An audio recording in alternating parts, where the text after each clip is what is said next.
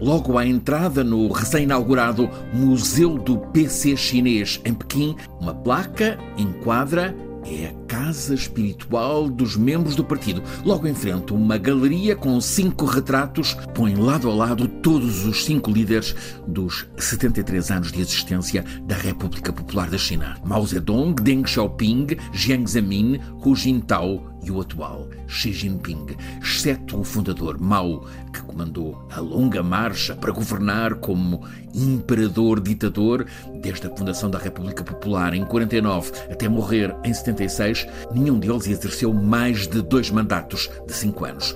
Esse foi, aliás, o limite fixado por Deng, o atual Xi Jinping. Aboliu essa regra e vai, na próxima semana, no soleníssimo Congresso do Partido, ser reeleito. Entra no terceiro mandato, 15 anos de liderança e sem qualquer limite pela frente, a não ser o do fim da vida. Kerry Brown, prestigiado investigador sinólogo britânico, na biografia que escreveu de Xi, A Study in Power, mostra-nos como ele é um líder improvável. Até aos 50 anos de idade, agora tem 69, era um quase desconhecido no topo do partido. Tanto que, quando num congresso se começou a falar no nome dele, ao ser perguntado: Mas quem é este Xi? Uma resposta foi: Ele é o marido da Peng Liyuan reconhecida cantora de ópera. Xi Jinping é o filho de um chefe local do partido na China interior. Este é um homem que foi apanhado pelas purgas da chamada Revolução Cultural de Mao, que o classificou de reacionário. O jovem Xi, aos 15 anos, foi afastado da família e colocado numa brigada de produção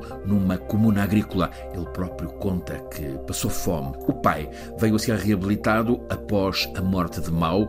Era o tempo da abertura política de Deng, o reformista. Xi foi estudar engenharia química para uma universidade das elites. Veio a ser escolhido para ajudante do secretário-geral da Comissão Militar Central, ministro da Defesa. Xi entrou pela engrenagem do partido, era considerado eficiente e bem preparado, subiu. Foi nomeado governador de Fujian, província próspera no leste da China. Ele ganhou popularidade local. Era o governador que criticava os dirigentes que não contactavam com o povo.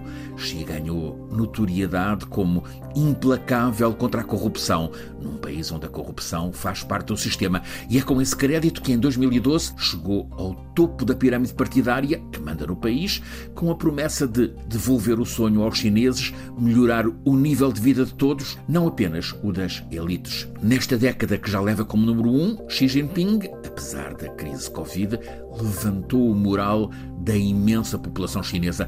Apostou na educação, na ciência, na tecnologia, nas políticas sociais. Reduziu drasticamente a pobreza de populações rurais. Ampliou muito, robusteceu a classe média. Hoje, Xi Jinping é uma personagem essencial para por entre um sem fim de incertezas, determinar o futuro do mundo. Ele é o superpoderoso senhor de tudo na China, país fábrica do mundo. Xi Jinping cultiva o compromisso ambiental e a agenda de combate às alterações climáticas, no país que era conhecido como líder do inquinamento. Ele pôs a China a disputar com os Estados Unidos a liderança da economia global, mas a política draconiana de Covid-0 paralisou a indústria, impôs travões a fundo ao antes hipercrescimento da economia chinesa. Xi cultiva o impulso patriótico, modernizou as forças armadas sofisticadas com um arsenal nuclear, promoveu a expansão maciça do aparelho securitário que entra por todos os lados, asfixia os separatismos e as minorias étnico-religiosas, persegue, prende ou faz desaparecer as dissidências. A persistente repressão em Hong Kong abafa a contestação, controla a internet e os média. Ou seja, nesta China, liberdades sitiadas, direitos humanos sufocados. Agora, a semana de grande ritual político, o Congresso do Partido Único. Começa neste domingo, logo a abrir o discurso de Xi Jinping, a expectativa sobre as linhas mestras que vai apresentar. Pode esperar-se alguma abertura ou o medo de contágios democráticos vai blindar mais a autocracia? De que modo vai Xi Jinping expressar a vontade de reunificação da China com reapropriação de Taiwan? Que linhas para relançar o crescimento económico? A ameaça de colapso do sistema imobiliário está acautelada? A ambição de triunfo da rota económica da seda vai impulsionar a China, sim ou não, como parceiro na estabilização internacional e relançamento da globalização?